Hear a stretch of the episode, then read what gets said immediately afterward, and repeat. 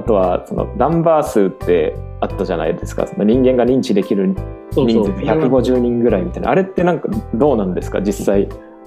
うん、だからその認知の深さがどこなのかっていうのが実はまだ見えてないと思うんですよね。あの単純に認知機能としてこれぐらいっていうには言えたとしても実際なんか人によってもかなりその異なるような気がしていて、うん、それは多分育ちとかの問題もあると思うんですよね。大家族の中で育ってきた子たちとすごく小さな単位でずっと生きてきた子たちではやっぱ獲得してるこう立ち振る舞いとか も違うし逆に言うと一人一人の持ってる素養によっても違ってくると思うんですよね。あのもともとコミュニケーションがめちゃくちゃ得意で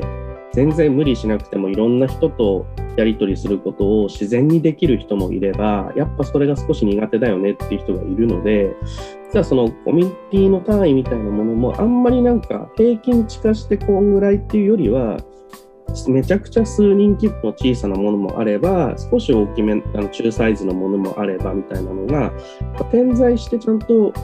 あるってことが大事でそれをちゃんと選択できる環境があるかどうかっていう方がむしろ重要な気はしますよね。うんかつそのテクノロジーによって認知できる人数がちょっと拡張していくっていうのももしかしたらこの数十年の人類のあの変化っていうのはあるかもしれないですね。うん、でもその結果として起こっているのはそのその数が多いことの方が正しいもしくはステータスが高いということに振り回される人たちも増えてる、う。ん、フォロワー何人いますみたいなやつですね。はい、Facebook 友達の数とかいいねの数とかね。まあそれは結果的になんか今までのそのお金をどれだけ持ってるかとかステータスがどれぐらい上にいるかみたいなのと変わらない構造の中でただその 対象がちょっとコミュニティに寄ったっていうだけになるから実はその中で序列を作ったり階層を作るっていう意味ではむしろ変わらないんだろうなと思いましたね。あの、うん、最近もある教育関係の人と、教育関係の人と話してて、なんか、すごくたくさん自分事として勉強することができる学校ほどテストの成績公開しないよねとか自分のランクが分かるようなことは一切させないことでなんかもしかしたら僕が1位かもしれないし、隣の子が1位かもしれないし、自分がビリかもしれないけど、そういうの気にしなくてよくて、ただ自分が学びたいことに学び続けられるっていう集中できる環境がある方が、人はやっぱりなんか勉強していくよねって話だとか、あとその、男女共学と男子校女子校っていわゆる性別が同じ人たちが比較的多いって言われる学校でもそういうことが起こるって言われ始めていて結局男女共学になるとお互いのその成績以外に男子からモテるか女子からモテるかみたいなその別の競争意識というか勝ち負けみたいなものが発生してしまうと自分が本当に学びたいとか向き合いたいもの以外のところにどうしても引っ張られる可能性っていうのが増えてしまうよねってことがなんか言われ言ってる方が結構いてで逆に男子校とか女子校とかで育ってきた人たちってなんかそういうかっこいいとかかっこよくないとか外形的な基準とか頭がいいか悪いかみたいなことで評価されるんじゃなくてどれぐらいなんかその子が面白いことやってるかとかめちゃくちゃゲームはあの子だよねとか音楽はあの子だよねってそのスペシャルなものをなんか突き詰めることで別にその子の在り方として認められるみたいな環境が比較的こう用意されたりするケースがあると。そうするとなんか変にこう性別役割意識みたいなものが男女共学だったりすると起こってくるのがいやただの役割として分担しようよみたいなことで平等性がむしろ育ちやすいんじゃないかって議論する人たちがたまにいて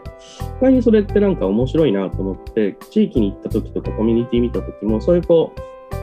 比較対象とか序列がどうしてもできてしまうような構造をいかに排除して一人一人がフラットでいられるような環境を作るか。でも一方で問題だなと思うのはとはいえ地域づくりとかそういうなんか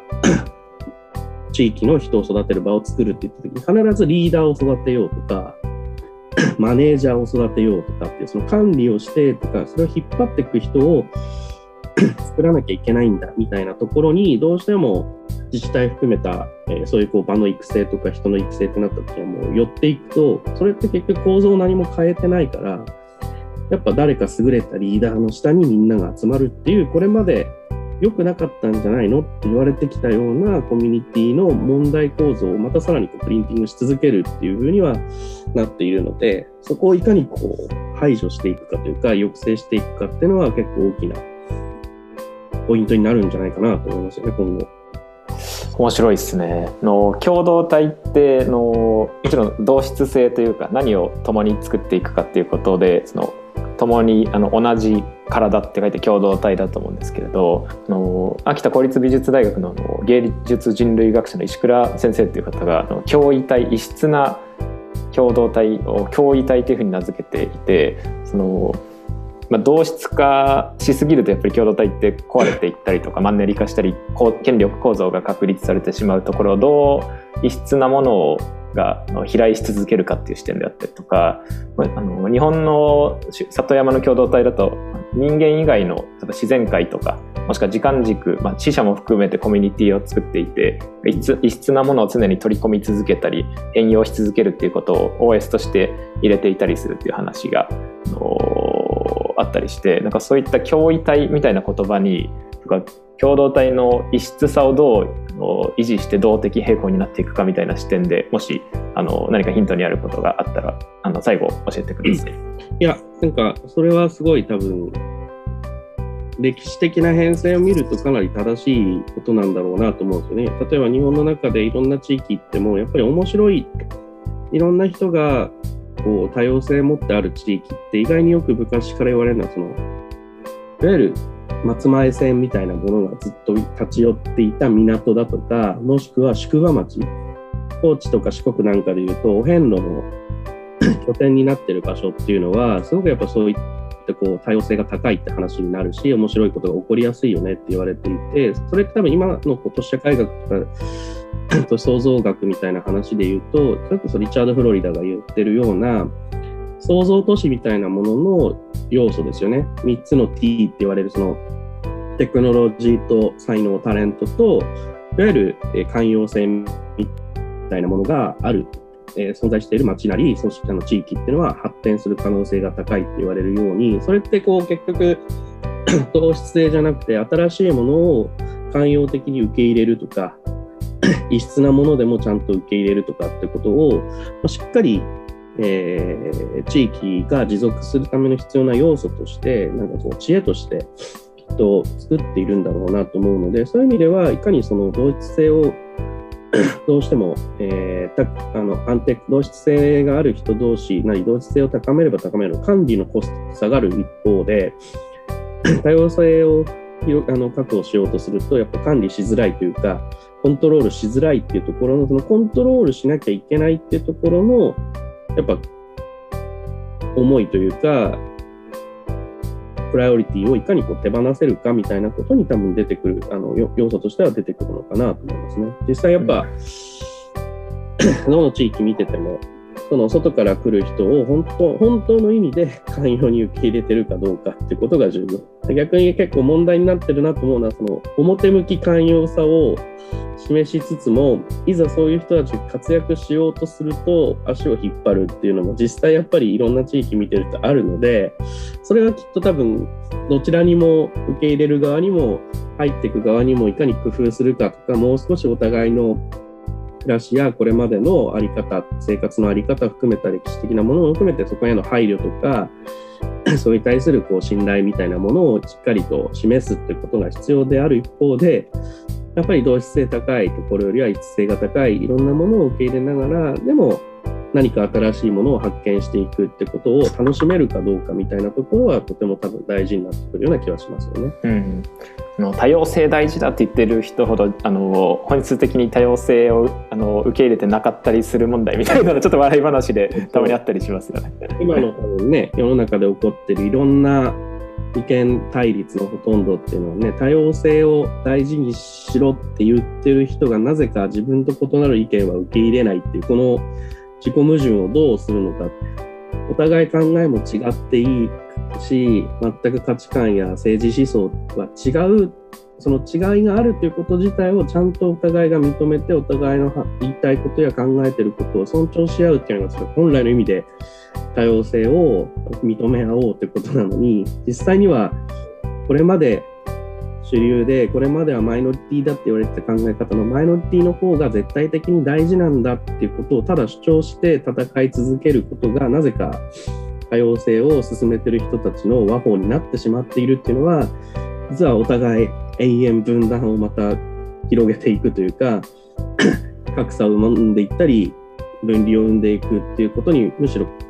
加担してることにしかなってないということにやっぱ気づかないとなかなか変わっていけないんだろうなと思いますよね。うんだからそういった感覚をこれから競争型コミュニティをあのまあすでに運営しているコミュニティオーナーであったりこれから作っていきたいっていう方々がのも自分の OS としてそういった感覚を学んでいったりとか、えー、持っていくっていうところが今日ののラジオの中で結構大事な、えー、ことになってくるんだろうなと思いますし、まあ、その自分の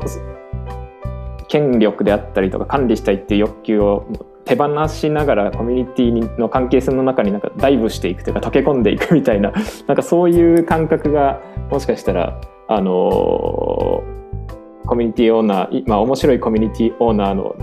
共共同的な感覚になっているのかもななんてことを、えー、ちょっと思って聞いていました。ということで、えっと、お時間も、えー、来てしまいましたので、えー、本日の、村ラジオ、以上で、えー、終わりたいと思います。思います。またあのさらに、えー、ぐぐっと深い話をの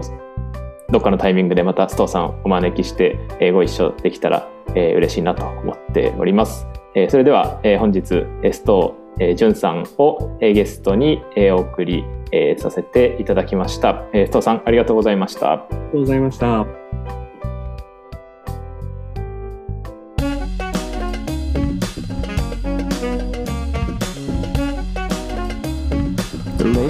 Distribution 018 from Kochome with my name of Shepherdage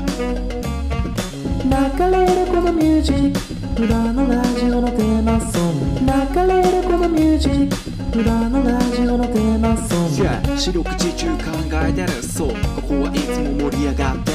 森里川海どこだって同じ空気同じ感じ同じ場所。そして集うコミュニティがこの場所熱く見調子はどう少しだけ君へ参考に繋がれるまさにこのチューン。村民三村作るさ村3.0冒険も余白もない一辺とそれじゃ吐く息は白いままだ。コモンズが原点。競争しない競争抜くことのない刀。そう今日から始める宝探し必要なのはワクワクか。カモンやシアビレッジと愉快な仲間たちだ